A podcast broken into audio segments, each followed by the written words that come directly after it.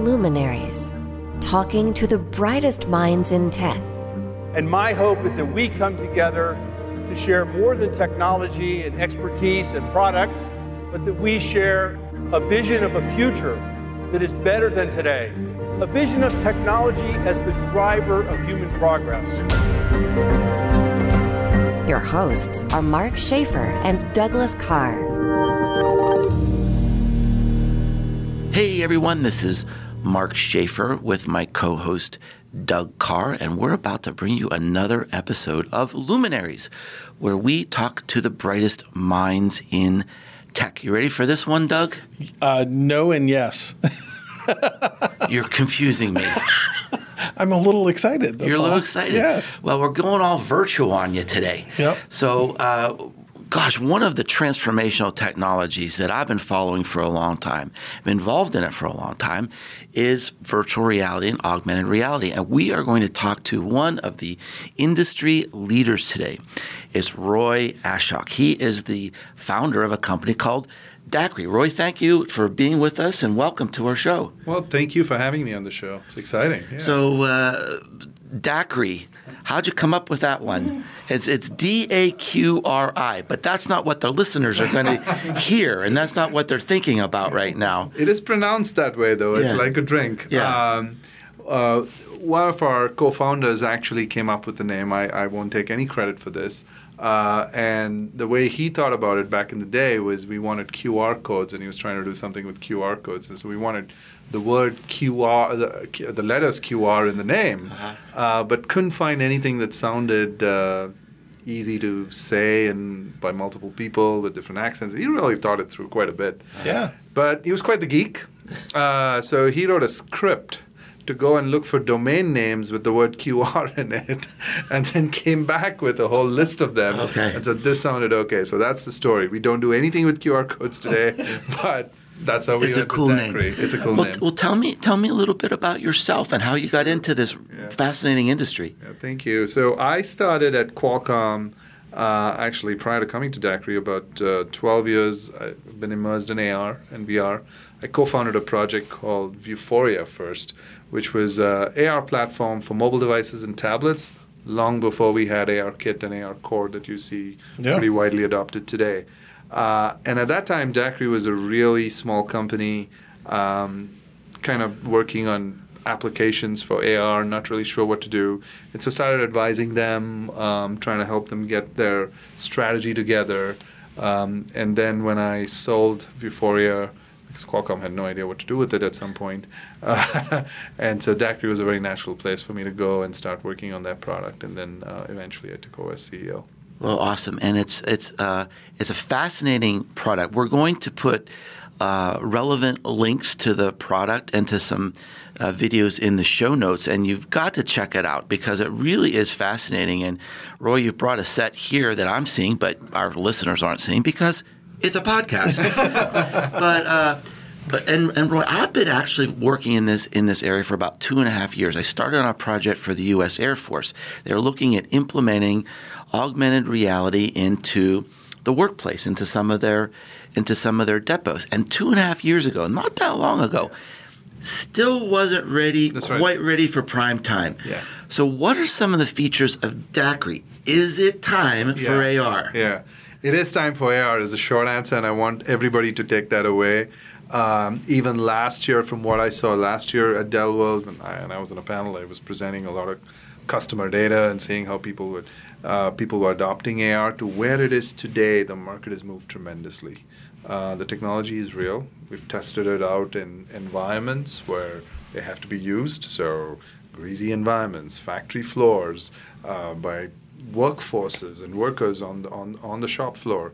Uh, so the tech is ready, and the challenge is really about seeing how widely this can be deployed in um, in the workforce. Two and a half years ago, none of this stuff was possible. Uh, the- What's been the big Wow. leap? What's been the big What's been the big leap um, in the last year? It's not. When we think about augmented reality, right? There's there's two pieces of technologies that have to come together. Uh, one is the displays and the optics because you have to see virtual content through that through those displays, and they have to be light enough, they have to be bright, there's got to be good color contrast, they have to have a wide field of view because otherwise, if it's too narrow, then you can't paint enough of the real world with virtual content. Uh, so that's one aspect of it. The other part is you need computer vision, and this is very critical. Uh, because computer vision is the fundamental building block for AR. It lets you, it gives the device the intelligence, really the sense of sight, actually, if you want to think about it like that.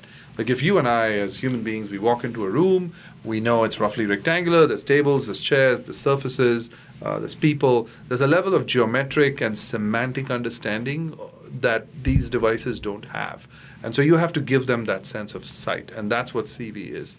So the fundamental building block for AR is if you distill it to the simplest possible um, uh, atomic entity, if you will, is just knowing where you are in 3D space. This device needs to know precisely where it is, and if it if you know that, along with the display technologies, you combine that in a very low latency system that renders all this content in the world. And that did not exist two and a half years ago. I suppose uh, I'm a movie fan. I hope Yeah. you are too. So you know, we look at the Matrix, and Yeah. you, you plunge the thing into your head, and Yeah. and get the the lessons for driving a helicopter, flying a helicopter to you. Um, Daqri is a realization of this without without without the brain Without, surgery. but it really is that that now you could actually teach someone in real time to to do something complex. Yeah, I, I you know, uh, that is a good analogy. Although I'm, I, I will say we're, we're not plunging anything into anybody's neck. Uh, we're very safe to use. Uh, we've got a lot of people using I'm, this. I'm glad you cleared that up. I was beginning to tremble here, sitting next to you. but but the broader theme there is actually what we call skill elevation, right? I'm elevating someone's skill Yes. Uh, from uh, learning how to drive a car uh, to flying a helicopter. But of course, for us, it's not driving a car; it's servicing a car and servicing a helicopter. And how do you do that? You wear these devices, and there's a system and an application in there that recognizes the car, that gives you step-by-step instructions on, okay, open up the hood, turn this valve here, turn, you know, unscrew this component, and it, it walks you through it. So as long as you have some basic skills on how to use tools, you're good to go. Then tomorrow you have to service a Bell helicopter, for example, and then you wear the same glasses, you open up the Bell helicopter app, and it walks you through the same set of things. You don't necessarily have to have prior knowledge or domain knowledge of that. Of course, it's helpful. Now, of course, today we're not there that you can switch in a, such a binary fashion. But if you take it in a more realistic way, if you're on the shop floor in a, let's say you're in the, um, in a, in a, in, in a production environment in a, in a, in a, in a, in a car factory, there are three or four different things, pieces of equipment there that are very related that you can service as opposed to having specialized labor there. So that's why I like to call it as you know, you know, in this world of automation and where we're saying you know, okay, uh, we're trying to take humans out of the picture. These things actually make us, in a sense, um, superhuman. Yes. effectively. Yeah. Yeah, right. So, um, so so interesting uh, because I just saw the the incredible potential of this when I was working on these projects. But one of the issues, one of course, was the technology wasn't quite ready, and there was also some issues of adoption. And so, when I was looking through your website, I saw that you have a really impressive client list. So, how is this? Are you still getting into problems with uh, with adoption? Um, people just don't want to wear these things, or they feel threatened by these things somehow. How are you overcoming that? What's what progress is being made on the human side of the equation? I think uh, that's a, it's a really good point. When we first started off two, roughly two years ago with our development platforms, uh, there was a lot of skepticism about this. You could even call it um, people feel threatened by it in a sense, but you really have to engage stakeholders from day one. So the way we did it in the early days with, with all some of our marquee customers was we went in there not just with management, but we actually worked with the folks on the on the floor uh, the line workers, the field service technicians, the, the inspectors. We asked them what they do in their jobs and what their problems were, and then we designed the solutions around them, right? I mean, it wasn't just another device that we say, hey, go wear this, but Right. it's like, okay, what problem are you really solving? So we got them going from day one. And as we took them through that journey, they realized that this is not a threat. This uh, makes them do their jobs faster, better, safer as well. And um, once they saw the value of that thing, um, they were quickly they quickly became advocates for the technology. Uh, so that's a very interesting thing. It became it went top down, but it's become a very bottoms up advocacy thing for us. Great, cool. I, I'm thinking that also more digital natives are entering the workforce, and they probably just think this is cool. there's some there's some element of that. Actually, we uh, there's a construction project that we did with Mortenson Construction in Minnesota. Uh, this was about a year and a half ago, and um, it's really the first public demonstration of the technology. So we just nobody knew we were coming that day except the Mortenson project manager. We landed on site out there, and we showed them the tech, and we put it on uh, everybody's head. There was there was one person who was three weeks away from retirement.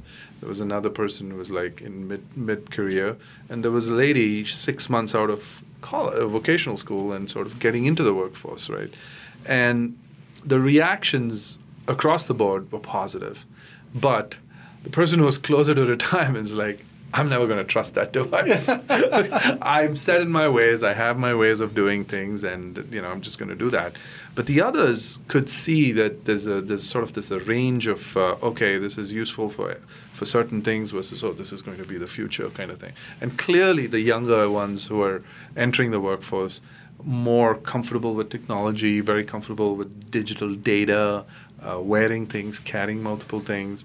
Uh, they were definitely more receptive. There's no doubt about it. But what surprised me was that everyone uh, saw the value and um, exceeded my expectations in terms of saying, okay, you know, we will give this a shot. So, you know, in a prior life, I was in the in the United States Navy, so you're you were talking about the the Air Force.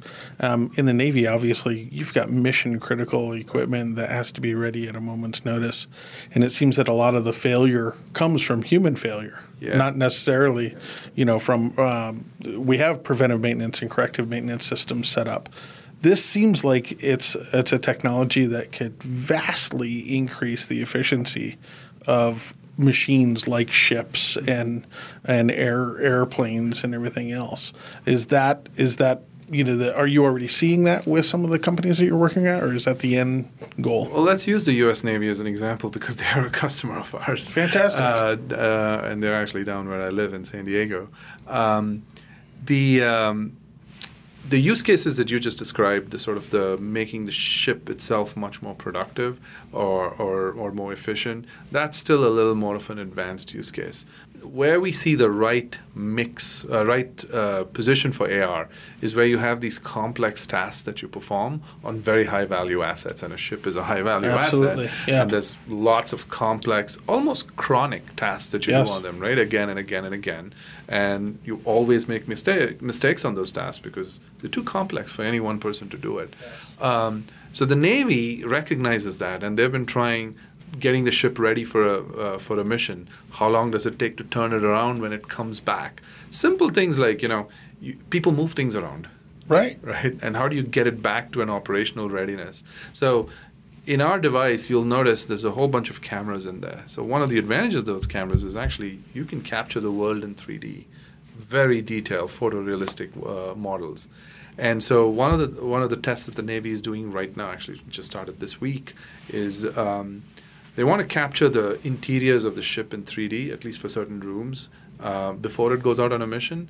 And then when it comes back from the mission, and then you see Compare, the differences. yeah. Yeah. And you see where things are moved. And so you can quickly go find these things. And it's such a simple use case, but Yeah. very, very powerful in its value. Um, and so they see the early tests are pretty, pretty solid. And so they're looking to advance this, uh, this kind of technology. The other thing is, you know, there's a, uh, the Beamer lab down there has done this uh, project where they show how you can avoid uh, friendly fire incidents. So situational awareness, right, on a ship. Yep. And simple things like somebody wearing the glasses, um, the gunner basically, and and in their field of view, showing where to shoot and where not to shoot. So Yeah. you know, I can't put a price tag on something like that. Right. Yeah. Where before it was just a, a button friend or foe. That's right. Yeah. Ooh, Yeah. yeah. Interesting. One of the things that is always so so fascinating to me talking about emerging technologies like this that there's always some like really nice surprises. And so what we've talked about so far, these use cases where okay, you know, you use this wrench and you turn it that many times, you know, put that hammer back where it belonged. I mean, those are some of the historical, easy, low hanging fruit use cases. As you get into this, I'm sure you've had to see ideas that people have to apply this that go, oh, wow, we never even thought of that. Maybe even you're starting to think about some consumer applications. What, what are some things that have like surprised and delighted you about how people are starting to use these devices? Surprised, definitely. Delighted is more. I'm not sure. I think I think what I've seen, uh, being in this space, uh, you know, and I. We're going to hear some like, good stories no, here, folks.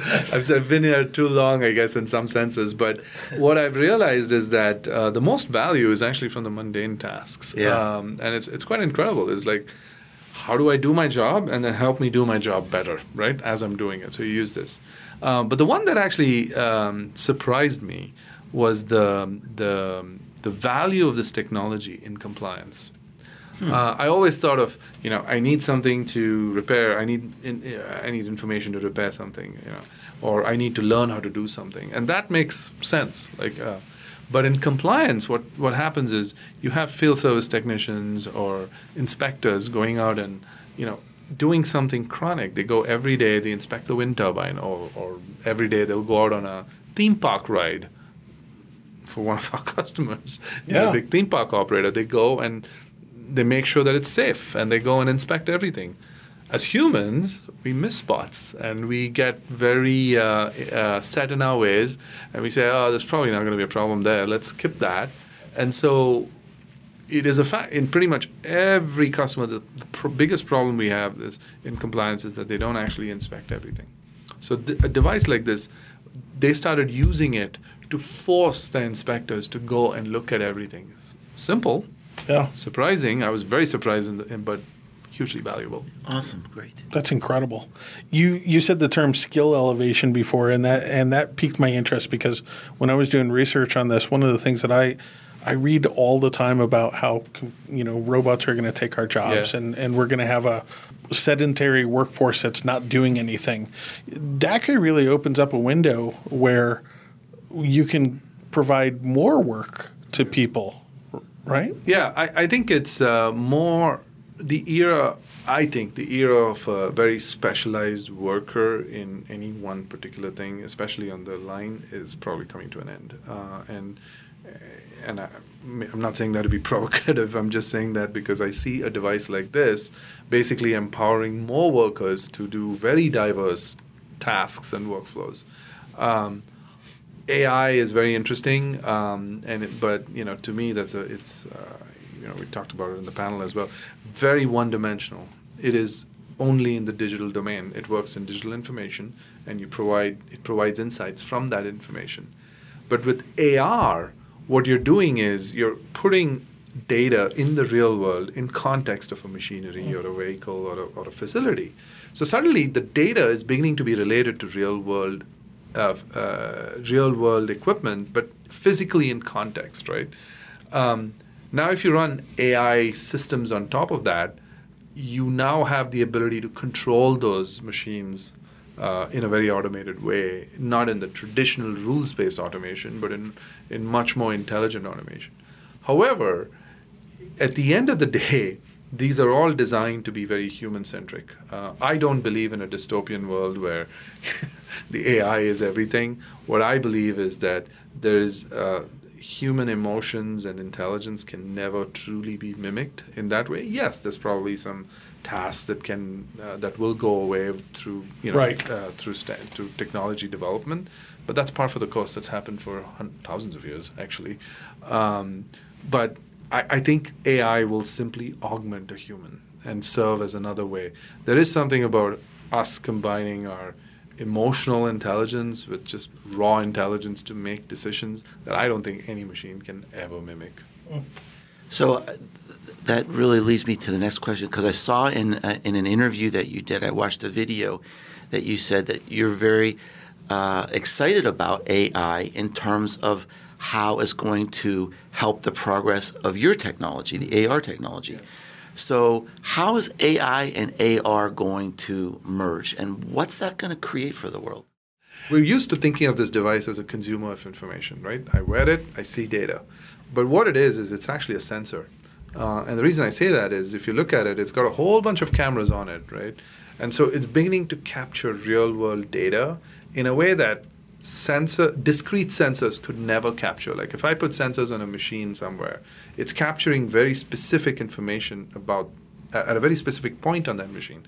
So, for example, if there's a thermal sensor, it's saying here's the temperature of this valve uh, at this particular point in time. But a device like this is beginning to capture three dimensional data. And so, almost like every point on that machine is now a virtual sensor. And so, w- so that's the first part. Now, what we're doing is effectively collecting data about the world around you, right. about the state of the world, and it's changing. That's raw material for AI. You need that to build a real AI system that actually gives you some decent insight about the state of your factory, about production, about safety situations. Maybe your um, maybe all your workers are wearing these glasses and uh, they're all the 3D 3D data uh, is, is constantly going back to a system that's analyzing it, and suddenly realizes that a pattern there that says there is going to be a safety incident in Hall 3A. Let me start evacuating them right away and guide them to safety before it happens. Right? Mm. That's kind of really where you're, where you're going for. Wow, that is so cool. That's a really neat application. I love that. Yeah. So let me let me ask you a, a, question about that because so it's not just projecting to the world, but you're collecting data from all around you, right? Yeah. Collecting and then interpreting. Mm-hmm. So how do you manage security in an environment like that? Because you've yeah. got data flying all around, like a plant location or a military installation. So it's almost like you need like an umbrella of security over all this data flying around. Our view is um, we're not a consumer grade company, so we don't uh, we don't process data for consumers, um, and so we don't have anything of our own. What we do is customers already process large amounts of data. They already have systems and, uh, to handle this kind of uh, situation. So we work within those. So there are large automotive companies using our products today where the data never leaves their network or never leaves their data centers. It's it now we, we have no idea what it is, but we give them the tools to deploy these things on premise. So usually we work within those that environments, system, within those systems, uh, rather than going off and trying to invent something uh, completely new. In an enterprise, you know, you, you can't do it all by yourself. You always partner um, and work within existing systems to make this uh, actually deployable. Yeah. We all know AR from picking our phone up, right? Yeah. And looking through a, a camera. Um, with Daqri's system, uh, and I wish people could see it. so definitely go out there and yeah, watch the videos. Check out the show notes. Yeah, um, but but you're doing the interpretation and tagging. Can you talk through the complexity of me just leaving a tag over a yeah. piece of equipment and then someone else walking in and seeing that tag? That sequence of events. And it's actually a very, one of the most common use cases in AR, but actually one of the most complex things to do. Right. Um, so let's let's let's walk back from the user, user experience. So let's say a user puts these glasses on, right? The first thing the person has to know is this absolute location, which is I know exactly where I am in the room, um, and orientation. So I need to know what I'm looking at. And when I say it's not general orientation, it's going to be very, very precise. Otherwise, the tag appears in the wrong place. Right. Um, so the way you get now you don't have GPS indoors, right? So you don't actually have absolute location. And so one of the ways we do absolute location is we'll put a barcode at the entrance in a, in a known place. So as soon as the worker comes, they look at the barcode, it immediately orients in saying, this is where I'm looking at. And from that point onwards, I know precisely where you are in the room in absolute terms, because I know where you are relative to the barcode. So that's the first thing. And then, so the user wears this, he goes, he or she goes to wherever the machine is and says, okay, I want to place a tag here. Um, so then there's all the user experience that comes with it, the UI, that allows you to annotate in a hands-free way wow. to create the tag, place it, right, all with head motion only. We, we, we actually don't use uh, we want your hands to be free, so you can use actual tools. Uh, so, gotta, so there's a lot of UX there that we've developed over time. Um, it's very intuitive, actually, very simple and intuitive to place the tag there. Once you place the tag there, that has to be updated in a service in, in, a server somewhere. So that's somewhat well understood technology. So we use off-the-shelf systems for that. Once you do that, um, the next person who's supposed to service that piece of equipment has to get a notification saying, okay, here's where the tag is in this particular room, go grab it. Now, that person can be in a hall somewhere very far away and wearing the glasses, and you can now, because you know where that person is as well, you can start giving them directions in the field of view with arrows painted on the ground and then direct them to the tag. Underlying all of this is what I talked about earlier this like very, very optimized computer vision technologies around uh, positioning, where you are. So, visual inertial odometry is a technology. Uh, mapping, so we do three dimensional mapping of the environment. We combine all of that so that the tag appears precisely where you intended for it to appear. Wow. All happening in real time. It's just that simple. it's, just, it's just like baking a, it's just like baking a cake, folks. I put it simply, but there are lots of um, yeah. much smarter people who just work like, on just it. like making a daiquiri. See how I just tied the ribbon on that, Roy? Just brought it back to yeah. Roy, this has been amazing. Thank you so much, and uh, I'm sure our listeners are going to be so energized and inspired to learn more about what you're doing. So, where on the web can they find more about you and the amazing things you're doing at Daqri? Start with our website, Yeah. www.daqri.com. That's D A Q R I. That's right. D A. Q R I. Well, thank you so much, and uh, this has just been a joy. And thank, Thank you, you. for uh, for listening, everyone. We always love bringing these stories to you, and we hope you'll uh, continue to join us on our adventures here on Luminaries as we talk to the brightest minds in tech. This is Mark Schaefer and Doug Carr saying goodbye for now, and we'll see you next time on Luminaries. Luminaries, talking to the brightest minds in tech, a podcast series from Dell Technologies.